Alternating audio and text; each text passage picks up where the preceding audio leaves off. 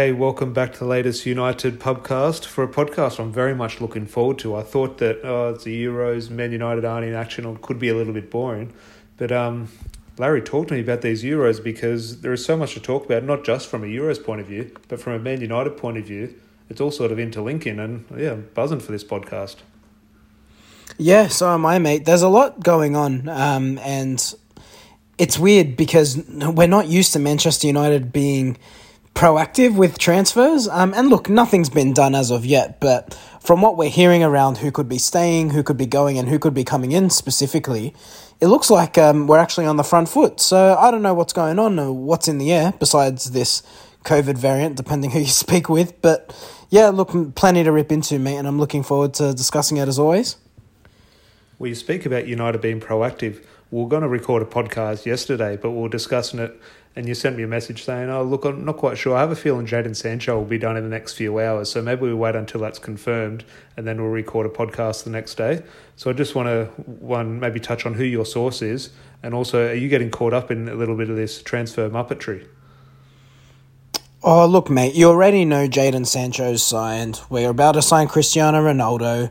Look, I'm, I'm just, I'm not buying in. I'm just saying it's already happened. Well, look, we'll, we'll, actually, won't touch on Jadon Sancho yet. I'm sure he'll pop up in the discussion, but we will go to England because England have sort of they have dominated the Euros in terms of the news, and obviously there is a strong United link. Well, actually, none of the four Man United players started for England. Only Rashford came off the bench. But um, just on England to start off with, what did you make of England? Because a lot of people are saying they were very good. Other people are saying they weren't convinced. But ultimately, it's a good win against a good Croatia side. Not that Croatia played well but it's quite a big game. Obviously, it was a World Cup semi final a couple of years ago. Mm. Yeah, I thought England did play well. Um, I thought for the way they set up was really good. Trippier at left back was a really interesting decision, and as the game unfolded, I was one of the, I'm sure, 90 million people around the world scratching their head wondering what's going on here. But when you actually look at how the game unfolded and what England were trying to do, you can almost make sense of it. He's the one uh, in terms of fullbacks with that ball playing ability to put a long ball into the channels where you could probably argue Sean Chilwell with unbelievable work rates getting up and down the flank. Um, that's not what England did set up to do with the fullback position. So all in all, you have to say they played well. Um, they were definitely the most dangerous of the two sides. And yes, it's not the strongest Croatia side, and I think that is something worth taking into account. Um, I'm not one to say after that result, yes, they're definitely going to win the Euros or it's quote unquote coming home, but it's a positive start for them. They can build into this tournament. And I think when they verse Scotland, who, yes, are less fancied, but I think the Scotland game will tell you more about this English side because Scotland will have a maybe a little bit of grit between their teeth. Um, and I know that sounds a little bit outrageous, but there will be that passion inv- involved in the match, given the rivalry between the two countries. So I think I think with that game, you'll see a little bit more what England are about, and then perhaps we can get a better gauge of how are they the real deal, or will it just be typical England who will bounce out in the round of sixteen?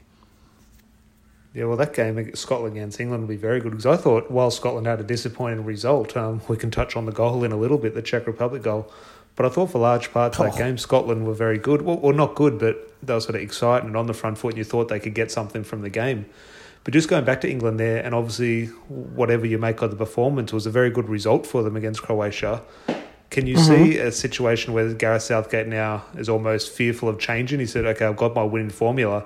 When he suddenly has Harry Maguire back, he has Jordan Henderson back. Can you see a situation where he does move to the three at the back, which we all assumed he was going to do when he selected his 15 right backs in the 26 man squad? Sorry, mate, it cut out a bit. Can you repeat that question for me? I was just saying when he when Gareth Southgate gets Jordan Henderson back, gets Harry Maguire back, can you see a situation where he's found this winning formula in a big game against Croatia? Mm. We all expected him to play a five at the back, but can you almost see him now sticking with the four at the back and what that means for someone like Harry Maguire? Yeah, definitely. I mean, if if this group of players is getting you a result, um, I thought Mings and Stones were really solid. By the way, uh, they did complement each other well. I think there could be an argument to say he does stick with the status quo. You could also say though, I mean, when it comes to the the bigger games, he might rely on that experience. I think Henderson might be the one he probably is more inclined to bring in. Um, the one with Maguire, I think it'll just depend how we see the next two games unfold. If we can see that England and um, sorry, if we can see that um, England in the match against Scotland and through the group stages stick with Mings and Stones and it, and it does bear fruits for them, then I don't think there's any need to panic. Croatia didn't really challenge England, and I think that's why I don't want to read too much into this game. I thought Mings and Stones compl- complemented each other well, but with all due respect to Croatia, outside of Luka Modric and Ivan Perisic, uh, there really wasn't much danger for England to deal with. So let's see with say a Scotland who will play probably with a little bit more fear, sorry, with with less fear, given that they don't have anything to lose. I'll be more keen to see how that defense handles that situation, and then we can see how they actually transition. Yeah, to be honest, I was a little bit not disappointed. Like, what do I care about Croatia? But I was a little bit disappointed in how, how sort of flat they were, and you could tell, I don't know if it was the home crowd, but England were definitely up for it. There was an intensity about the way they were playing, where Croatia were almost going through. It was almost just one of those pre-season matches or an international friendly. It almost like it didn't mean anything to them. So that Scotland versus England match will be very um, exciting to watch. And before we go on to the Man United part of that, and well, I say Man United, I say Jadon Sancho. But before that, just the thing that popped up in my mind watching the highlights earlier some players around world football have an arrogance and a confidence, but it's acceptable amongst people, whether it be a Pogba or a Bruno or a Cristiano Ronaldo or Lionel Messi. We as fans can sort of accept the, those people walking around with their chest out and that sort of so called arrogance. Mm-hmm. However, when Jordan Pickford does it, where does he get his arrogance from? I, I can't understand it.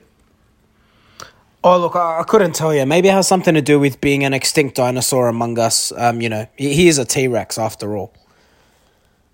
But do you get that feeling the way he just walks around? You think, oh my God, Jordan, you're a shocking goalkeeper. How are you the England goalkeeper? No one knows. But look, fair play, he's kept a clean sheet against Croatia and he, he's doing well. But I, I just, I think Roy, Keane's made this point before. He's made it in tournaments before, and he's made the point with Everton that he's going to cost you games. And I think there will come a time, which we'll mention the defence, but Jordan Pick- Pickford is part of this defence, and he worries me. And not that it worries me, I'm not an England fan, so to speak, but I can see nightmares with Jordan Pickford in goals, especially the way he carries himself. He's got this confidence and arrogance where comes with good players, and Jordan Pickford definitely isn't one of those. Yeah, look, I, I, take your point, and I am surprised he is the number one. But in saying that, we all knew he'd be the number one. Um, he's the one player that Southgate seems to have an a loyalty that cannot be un, it can't be hit it can't be challenged he's just he's got a fix on that goalkeeping position i, I don't know why um, i think he's had a very poor season for everton and to be honest he's had a poor season tra- tracing back to you know previous seasons i, I recall last season he, he, produced constant howlers i'm not sure of it mate um, but in saying that look to be honest I, i'm following england because the premier league's obviously the league we familiarize ourselves with and watch week on week. Um, but in saying that, I really couldn't give a toss. I, I, don't want England to win this championship, so I'll just enjoy it for now. And look, we can all laugh when Pickford gets six put past him in the in the final stages. Well, just the last bit regarding England, and this does tie into Manchester United and Jadon Sancho. Now, this was an interesting one because he didn't even make the bench. Now, the first thing when that team news came out and he wasn't on the bench, everyone said, "Oh, it means he's going to have a medical at Man United. It means the deal's almost done." That obviously wasn't the case. It just proved that he just wasn't selected. And you look at that and you think, okay, well, that's the manager's decision. Okay, so be it. However, do you now put yourselves in Man United's position? And not so much Man United. They want the player. They're going to spend what it takes to buy the player. But from a fan's point of view, obviously he's a very good player. He's a world class player the he's almost got the world at his feet. He'll be fantastic at United if he if he has his head on and does well. But you look at that, and is there a case of you almost look at the situation now and you think, should we be spending eighty million on eighty million pound, ninety million pound on a player who isn't making the England bench, or is this just a case of well, he should be on the England bench if not the starting eleven? This is just down to I don't want to say poor management by Southgate, but just a manager's weird decision. Marcus Rashford was on the bench. Should Manchester United bench Marcus Rashford. Luke Shaw was on the bench. Should Manchester United bench Luke Shaw? You take my point. Um, I don't think we need to read into what England are doing. Gareth Southgate is going to set up how Gareth Southgate wants to set up. I could also argue Jordan Pickford's in goal. Does that mean Manchester United should do a swap for Dean Henderson and get Jordan Pickford in? I think I know what your answer is, Tom. Um, we, we can't really read into England. I think what suits one side isn't necessarily what's right for another. Um, Jordan Pickford or Jadon Sancho or whatever the selection criteria is for Gareth Southgate. England was set up in a very unique way against Croatia. I simply think it was a case of a player fit to to pull out the the game plan that the manager wants to produce on the night. Th- that's all I read into it. So yes, United should be breaking the bank for Jadon Sancho. He's a young English player. He's he's twenty. I think he's twenty one years of age. He's got his whole career ahead of him. He's going to get better, and you could just see with the qualities he has what he could add to Manchester United. Is it's just full upside. He, he'll definitely have a resale value on top of that. N- no debate for me. Yeah, no, definitely. I, I maybe sort of read this more from the fact of almost just watching it un, sort of unfold on Twitter, and you see the reaction of rivals fans, and you, they're sort of and look, a lot of it's banter, and you don't take too much note of it. But they're saying, look at Man United, they're going to go spend sort of a world record, not a world record fee, but a British fee, whatever, on a player who can't even make the bench of the England team. And well, yes, when you do add context, you're completely right. It, it really it, it shouldn't be an issue but it does kind of play on your mind a little bit, especially when you know you see players like Marcus Rashford come off the bench on onto the field. Where at Man United, if everyone's fit, Jadon Sancho is obviously playing ahead of Marcus Rashford. Well, not that he would play, but he, he should be playing. So um, it does add an interesting dynamic. But um, maybe I'll throw this question to you before we move on from the England debate. Um, obviously, we're very much under the impression that Jadon Sancho will be a Manchester United player um, mm-hmm. at the start of the season. But can you see a situation where he does sign during the Euros, or can you see this dragging out um, until a couple of weeks after the Euros? Knowing the curse that you and I have on this podcast, I would not be surprised if he's announced tomorrow morning. I, don't know if they'll say pending medical or anything along those lines, but I think this deal's going to get done this week, mate. Uh, just all the rumblings you're hearing, it's when you when it's an update every day like this, it's going to get done. Like we saw a similar thing when Pogba was signed. Yeah, I think by I'll be amazed if he's not signed by Friday. Uh, interesting. Well, yeah, definitely stay tuned for the next podcast. But we'll we'll move on to England's next opponents and Scotland. Now, I had an early morning start this morning, five o'clock start this morning at work. I was thinking, ah, okay, I won't watch that Scotland game because that was eleven o'clock. Then it only give me two or three hours sleep. But I did see Scott McTominay was starting, so I said, no, that's a change of plans. I'm going to have to watch this Scotland game. And boy, they started well, and not just started well. McTominay played well. And um, just your thoughts on well, not your thoughts on Scotland against England. We've sort of touched on that. But on McTominay, Darren Fletcher was one of the pundits in, I forget what TV um, network he was working for, but he was questioned at the start of the game uh, when McTominay wasn't starting at the back, which we discussed last week. He was actually starting in midfield, but almost in a little bit of a defensive midfield role. And Fletcher was saying he sort of he hates seeing him in that defensive midfield role under Ole Gunnar Solskjaer. And I just want your take on that in regards to I think everyone agrees with that, and we're all on Darren Fletcher's side. But how do you see that? And Darren Fletcher didn't didn't obviously meant no sort of ill ill word towards Ole Gunnar Solskjaer, but he does work for him. It does work with him. And how do you see that dynamic going where Solskjaer has one of his coaches? I know he's not an actual coach, but he's in and around the coaching setup, coming out and publicly saying, "I hate it when Solskjaer plays him here." Sorry, mate. The the line's gone bad again. You're gonna have to forgive me for this podcast, ladies and gentlemen. I'm having some bad audio. No, no worries. We'll get back to it. I'll try and shorten that question. But in regards to Darren Fletcher, he publicly came out and said that he hates seeing um, Scott McTominay playing a defensive midfield role. I'm just your thoughts on the, the dynamic with Solskjaer working with Fletcher. Can you see Solskjaer taking any not issue with that, but how do you see that dynamic playing out? Because they're obviously they're on the same coaching the same coaching setup. I think Darren Fletcher takes it from a Scotland perspective. Um, he probably believes in Scott McTominay more than I don't want to. I don't want to sound too harsh when I say this. I think he he put he's probably playing up Scott's abilities more than is there in actual fact. Um, I, I think we're we're seeing what's capable of McTominay, and we discussed this when we did our season review podcast to say what McTominay could become is still to be determined. I think his ceiling is higher than what he's currently producing.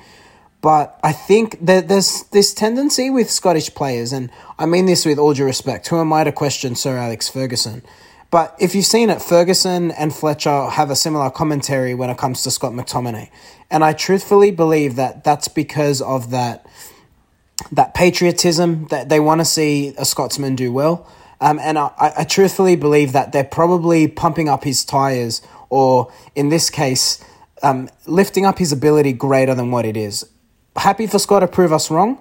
Um, I I don't have an issue. I think I for me he's a defensive midfielder or a box to box midfielder. Sure, like as part of two pivots, but I think there's still a limitation in his game. And I guess I put it back to you, Tom. Do do you agree with that, or do you agree with Darren Fletcher and think Noish is a waste there?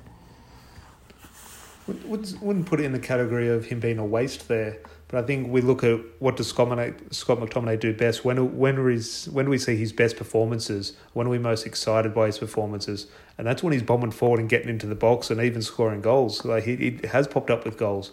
That is when he's driving forward. He gets the ball. He goes past a player, and he uses that power um, getting forward at the back four. And that's not the role of a defensive midfielder. That's a role of, let's face it, an old fashioned box to box midfielder. So, yeah, I definitely think his future, or I don't think his future, I hope his future is in that role.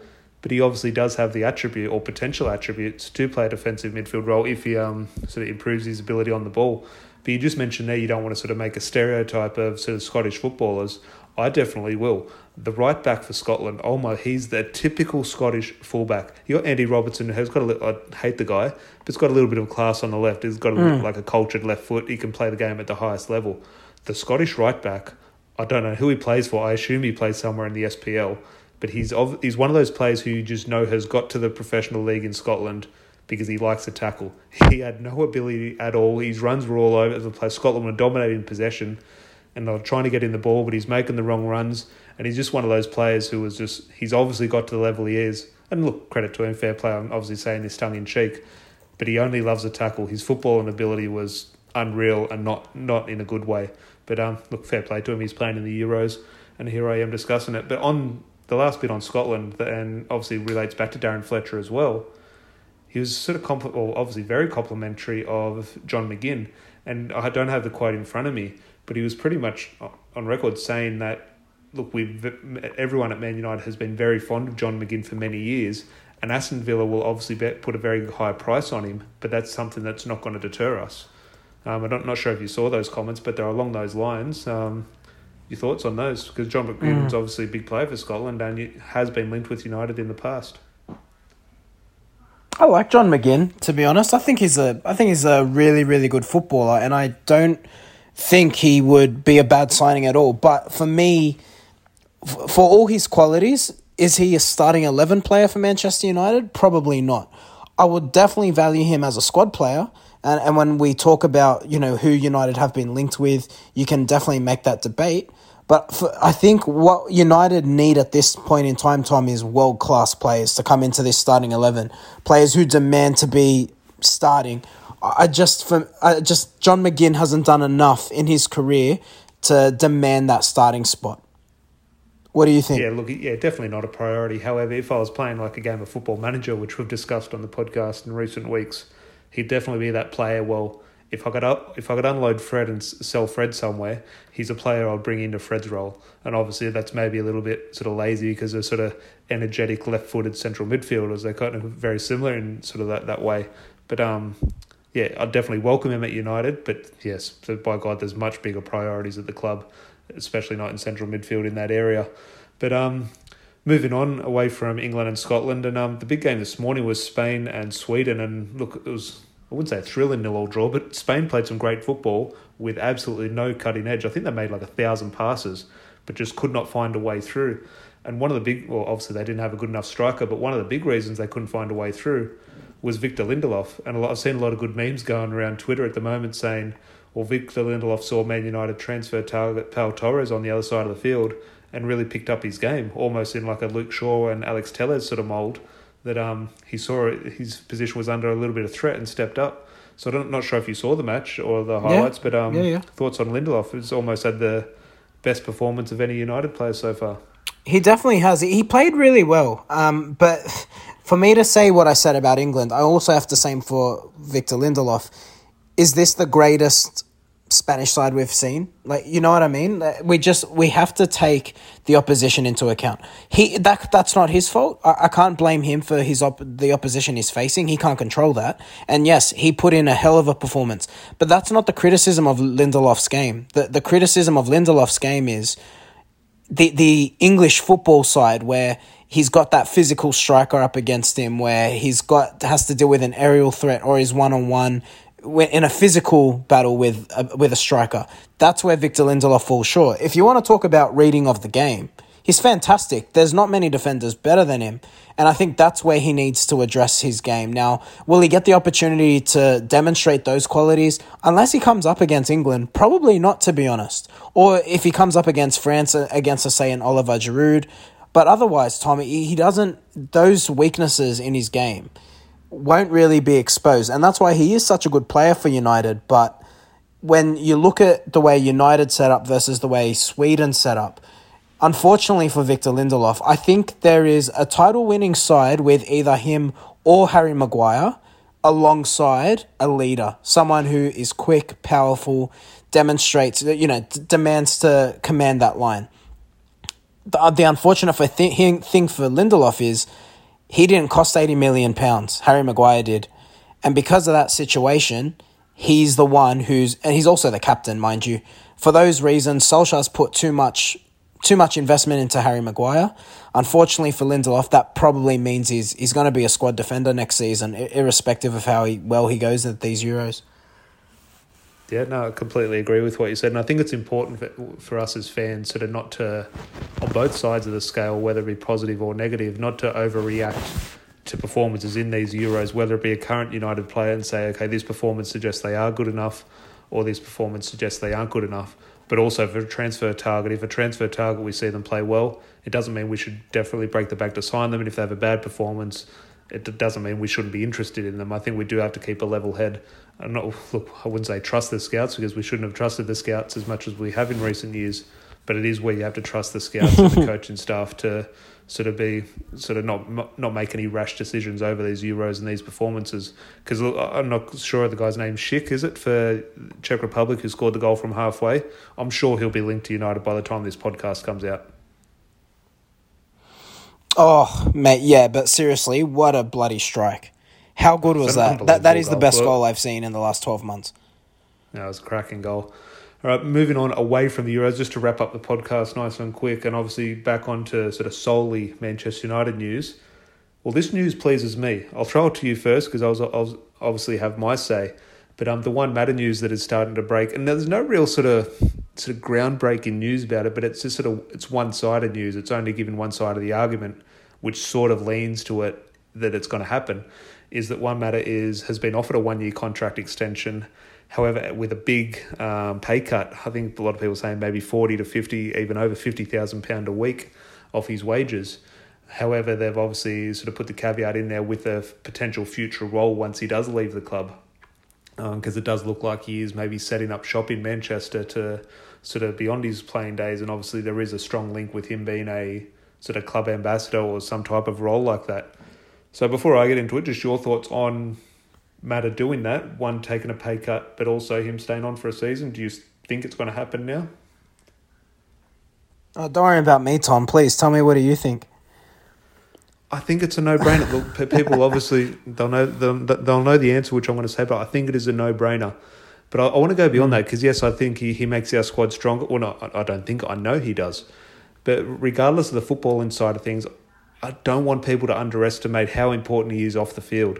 And I think every every single player comes out and says how good he is, and you can't sort of overegg that because it is such an important part of the game. We have such a young squad in terms of the players like a Rashford, like a Greenwood, like a Jadon Sancho will be, Amad Diallo, all those players. Edinson Cavani will be gone in a year. David De Gea might be gone in a year or two. Paul Pogba, a World Cup uh, winner, is going to be gone in a year maybe to just throw away experience and just to say, oh, experience doesn't matter, uh, just because he's a nice guy, we should be ruthless. I don't think that's the case. Well, I know it's not the case because I've been in dressing rooms and players like that, not only players and personalities like that, but he is still a great footballer because I'll go back to the Villarreal game and we're all sitting there in the pub 50 minutes in, 60 minutes into the game saying, bring Juan Mata onto this field for Marcus Rashford and we win the game. We didn't do it. And ultimately, look, it's no one's fault. We lost the game. But we, did, we had to go to penalties and what was so what happened, what happened. But we're screaming in the biggest game of the season. We're screaming for Juan Mata. Now, in the off season, we're sort of th- taking this whole sort of holistic approach and saying, no, he's too old. We need to get him off the wages, this and that. But I, I urge every single fan to go back to that feeling in that second half against Villarreal and say, did you have the same feeling towards Mata then? Yeah, 100%, mate. Look, no debate from me. I thought he was underutilized this season. I think with context around what's happened in his personal life, we know why that's been the case. I, I don't think it was a view to play him less. I think the Spaniard will be better utilized next season. And you know what? You think of those games where if you just think of like Bruno Fernandes desperately needs to be pulled out of this side sometimes just for for himself just so he can stay refreshed and play in those big games. If you can put Juan Mata in that number 10 position and you know, with the when you have the likes of Dan James, Marcus Rashford, if we get a Jadon Sancho, um, Mason Greenwood, all Juan Mata needs around him is pace. If you can put those good players around him that can actually go into space, what Mata's mind can do the rest. He's brilliant with the ball at his feet. He's got unbelievable vision, a great passing range. I'd actually say he's got the best passing range at the football club at the moment, and, and that's saying something. On top of all of that, he's 32 years of age. He's not 40. His legs aren't gone, so I don't want to hear that line used. For what he can add to this squad, and particularly given, yes, we're bringing in wonderful players, but we need to maintain the winners. We don't know what's happening with Paul Pogba, and if he leaves, that leaves only the, the sole World Cup winner in the Manchester United squad. So, for all his experience, a Champions League winner, Europa League winner, he's worth keeping around. And that's just not what he adds in the dressing room, but he's a bloody good footballer. And I, I hope that the modern football fan doesn't doesn't I guess miss the opportunity to see that because with a good run of games, which we expect him to get next season, undoubtedly I think he can be a wonderful squad player still to add to this Manchester United side. Well, just quickly moving on, just the last bit on Juan Mata. Just your thoughts on the actual sort of his sort of action to take a pay cut and stay. Because can you name another footballer besides Phil Jones who's had to sort of mandatorily take it? Can you see another footballer who actually takes a wage cut and to stay at the club? Now, a lot of people will say, well, the option shouldn't be given to the player. We should be ruthless and say if he's going to have a reduced role, we shouldn't offer him a contract. And while I don't agree with it, I can understand that point of view. But I think mm. when someone is willing to take a pay cut like this to play at the club because he loves the club, and we've criticised so many players in the past for not loving the club, I think, well, regardless of what you think his role is on the field, that is someone that we should all agree should be staying at the club. We need those characters at the club. Um, I think we, we did see it in the past. Um, probably, well, it was under the Glazers. Um, I think we saw this with Giggs and Scholes. They weren't getting pay rises in the latter years of their career. Um, but oh yeah, yeah but I mean, like this is this is reportedly going to be a big wage cut. Well, I think he's on. I think he's under two hundred thousand now. I think if I've well, according to reports, favorite line in football journalism, he's on around 170, 180, and he's going to be going down to hundred k a week. Um, so look, he won't be starving, but Look, I, I, take your point. Uh, no, it's not common for players to take a pay cut. And look, he very rightly so could go to another league, get a pay rise, play more football.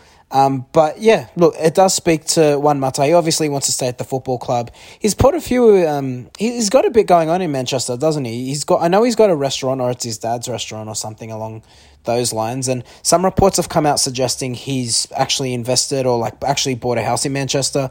Um, so a lot of the footballers who you know move football club to football club across Europe, they tend to rent, right? They don't buy those properties. Um, so if he's bought and he's got the restaurant there. Maybe he's looking at Manchester as the home away from home. And if that's the case, staying at the club makes a lot of sense. Yeah, well, look, there'll be plenty more to discuss on Juan Mata. Hopefully, I don't have to be doing my tribute podcast in two or three weeks' time. But um, yeah, time will tell. And um, yeah, if you are listening, let us know your thoughts on the Juan Mata situation because it is very interesting. Now, maybe a more interesting one, just to wrap up the podcast. Now, we're, both sort of we both very much love Juan Mata, Maybe me a little bit more, but we're both in agreement in the situation there. Now, I know your side of the argument on this one, but it is interesting because I definitely sit firmly on the fence. Anthony Martial, what are you making of this news? Because obviously you're a huge fan of Anthony Martial, but the news has come out, whether it's news or reports or it's just the agent talking, I'll get your thoughts. but he is linked with a little bit of a move. And the first report was a loan to Real Madrid. First of all, just the loan to Real Madrid. Is there anything in that for you? But overall, yeah, what's your thoughts on the Martial situation as it stands? Yeah, I'm not sure what to make of this one. Um, I think it's all driven by his agent, to be honest. And that's probably because he's seeing what's unfolded at Manchester United. And unfortunately for Anthony, it's been the perfect storm, hasn't it? You, you've seen Cavani come to form, and at the same time, Martial's probably had his worst season in a United shirt. Um, look, I don't, I don't want to see him go, but I think I, I could see it happening, mate. Um, yeah, I, I don't know. I, I, I don't want to see him go. I don't want to write him off after one season because we saw what he produced just one season ago, and I would hate to think we're that fickle of a fan base, and I'd hate to think the United coaching staff are looking at him and thinking, you know, we don't need this player anymore. Because even if you want to play Mason centrally, do you really think he's ready to play that position regularly week in, week out. For me, you can do one more season of Martial. Let's see how he goes. I, I wouldn't be selling him off now because I'm telling you, mate, if he comes to form and he goes on to score 30 goals next season somewhere else, we're all going to be kicking ourselves. Why did that happen? Cavani's 34. Like, yeah, he's in great shape and all, but if he goes down, you're going to need someone else there. Do you want, do you really want Mason Greenwood to be your sole backup for the only person who can back up in that spot? I just, sounds like a massive gamble to me with the arrival, or with the arrival, with the pending arrival of Jadon Sancho, put yourselves in Martial's shoes. How do you think he's seen it from a personal point of view? We've all seen from the know, our viewers, fans, or their viewers, coaches, what he can bring or, or what he can't bring. But if you're Anthony Martial, how are you viewing the current situation with spending eighty million pound on another wide player or another attacking player? Is it maybe coming from your camp saying, well, maybe my future is better somewhere else? I mean, I get it, but I'd rather see him put a bit between his teeth and fight for his spot. Everyone's writing you off. Like you're at you're at one of the biggest clubs in the world. Now look, if you're getting an offer, again putting myself in Anthony Martial's shoes, a young Frenchman gets the opportunity to go to Real Madrid, he's not going to view that as a step down. He's probably viewing it as a step up in all honesty. If he gets that opportunity, he'll probably take it. But anywhere else other than that, it would be a step down. Like if you really love the club and you want to prove yourself to be elite, can't go back yourself because you're going to be back up at Real Madrid anyway. Like Karim Benzema is going to be the starting number nine there, surely. So, do you want to fight it out at United where Cavani is 34 years of age? You can easily get your spot back. Or do you want to go to Real Madrid where you're going to be stuck behind Eden Hazard and Karim Benzema and whoever else, and they'll probably sign Mbappe and you're going to have the same problem with your career. I think he's got a real opportunity to find a little bit of heart and put it in put in a little bit of grit. Yeah, look, time will tell, and um, at the moment, that news doesn't really seem to hold sort of too much weight. But I'm sure as the sort of Jadon Sancho news heats up, um, the Anthony Martial discussion sort of will eventuate, and there will sort of be different sort of directions it does take. But um, it will be interesting. Um, Let me put this one to you, mate if he goes, do you think? Because that the the Ronaldo rumors are one that we haven't really discussed, and for obvious reasons. But if United were to bring in, say, Cristiano Ronaldo, or they were looking to bring him in, do you think? Because surely, for me, even if you get in Sancho, you're not going to get rid of Martial unless you're bringing in another number nine. Sancho playing right wing doesn't fix our depth up up front. So for me, if it looks like if Martial's going to go, surely we're getting someone else in well, that's the thing from a Martial point of view. I don't see any issue numbers wise with Jadon Sancho arriving. I think that's two players on the left in regards to Rashford and Martial. Whoever's better will play. Obviously, both have the option to play up front if if Cavani's not playing well. You got Greenwood in the forward line in that attacking role as well. And then on the right, you've got Jadon Sancho with Mason Greenwood. And Then you could throw Dan James in, in and around that squad. So I don't see any issue numbers wise there. If you throw a striker in, a big money striker, a Ronaldo or Haaland, that's where I see one too many numbers, and that is where someone's future is going to have to go be somewhere else. Mm. Yeah, I'd agree with that. But um, look, I'm sure Matt and Martial will be sort of topic number one next week because next week on the podcast because it is that time of year, and um, we've seen with the news it does change very quick. By the time of recording this, um, it's just before the France and Portugal, not France and Portugal, but France and Portugal both playing today. So I'm there, I'm sure to be news. Um, like you just said, Jadon Sancho could be announced by the time we click upload. But um, a good chat, a little bit about Man United, a little bit about England. Um, it's all sort of intertwined for a, for a good podcast, mate. Yeah, absolutely. Tom, look, we'll obviously keep discussing the Euros as we're going, but from what the games we've seen so far, have you changed your position? Last time we spoke, you were in the Portugal camp with me. Um, has, has anything you've seen from the other sides changed that opinion, or are you still are you still behind the, the Portuguese lads? No, yeah, well, we'll see Portugal tonight, but I think everything has sort of almost gone according to plan. Like England was that mixed bag that they're good and but also not good enough at times. And you thought, okay, this probably just sort of sums up England. But I think Italy sort of proved us both right, thinking, well, there's a sort of fine balance there with Italy, and Italy did look good. Other than that, there hasn't been too many sort of surprises. Belgium did look good, but obviously Belgium against Russia, they were expected to go and sort of win that game. But I'm um, just on on that group, which we haven't even discussed on this podcast. Maybe we just should just finish with. I'll throw it to you and just get your thoughts well, not your thoughts, but just your sort of overall reaction to it. Um, the sad news, well, obviously good news in the end. He seems to be okay, mm. but the um, the crazy situation with Christian Eriksen, um, that was a scary time when I woke up that morning watching that unfold. Yeah, yeah, it, it was scary. Like, you know what? The way the ball was thrown at him and he just collapsed as the ball's approaching him. Like that, that was scary. Like generally, you just see a player when this sort of thing happens they're just sort of trotting along and then they just pass out. The fact the ball was being chucked at him and he just collapsed, like, it's scary, mate. Um, and it just shows you, like, life is fragile. And you know what? They really have to. If this isn't an, an like if this doesn't raise alarms to say they really need to look at the football schedule and look at the stress that these players get put under, seriously, nothing will. This is happening because we've got elite footballers pushing their bodies to the absolute maximum and beyond, and the human body cannot take it. Like, there's been enough examples of this. We saw Daley Blind, while he didn't collapse, have a similar situation with his heart. Like, these sorts of situations will keep arising, and there's been enough cases for me now where you just, they need to look at the amount of duress they're putting these human bodies under. Yes, they're well paid, but being well paid doesn't give you a longer life. You know, you can't, you can't spend that if you're not here to enjoy it. So like yeah, and kudos to um, his, teammates for surrounding him. I thought the the media trying to get shots of him receiving CPR was a disgrace, um, but look, ha- thankfully he's pulled through. Yeah, well, my only thought, look, echo all your thoughts there. My only thoughts, maybe just to wrap up the pod there, is um, just from an education point of view, which a lot of things get said when something like this happens but I'm just in the process of now. Obviously, it's a requirement with my job, but something I sort of mm. voluntarily do every year, um, regardless, is to update and refresh my CPR course. And I pray to God I'm never in a situation where someone I know or myself needs CPR. But I urge everyone, just when you see footage like that, it reminds you. Just go and do your CPR course. It takes two hours, take fifty bucks, takes a couple of hours, and just in the one off occasion in a million you're in a situation where someone does need help um, until an ambulance arrives. Um, I think when you see scenes like that, it does hit home how important those two or three minutes before the ambulance does arrive um, can be. Yeah, so if absolutely. you are listening to this and you don't do a CPR course every year, um, I urge you to do so because we've just seen how important it is. But um, until then, um, hopefully everyone did enjoy the podcast. I always enjoy chatting to you, Larry.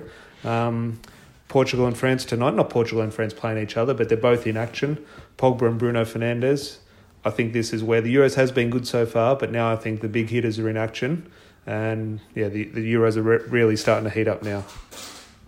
Yeah, I'm really keen to see how Portugal approach this game. Only because if you think of how they won it in 2016, they sort of rode their luck a little bit. Um, like they, they didn't win a game, right? Up until like in the in the final stages, beyond the group stage, they didn't win a game. Like it just went to extra time penalties, and you know.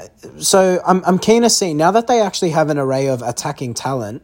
Will they actually change the way that they play? So will they set up to counter like they did in 2016, or will they play on the front foot? So very keen to watch Portugal. I think with France you, it's the status quo. Like it's just an, an elite group of footballers. Still the ones to beat for me. Um, but yeah, really keen to watch tonight's events and see how the games play out. Well, it is interesting with France because obviously football is a game where people run around for ninety minutes, and at the end of the end of the day, the Germans win. So um, we're all writing off Germany, but um, it will be an interesting game. But Yeah, um, no, until then, right. hopefully everyone enjoyed the podcast, and um, yeah, make sure you subscribe on your podcast app and following us on all our social medias at UTD Pubcast. And until then, hopefully everyone enjoys the football this week, and we'll chat to you at the end of the week. Until then, see ya. See you.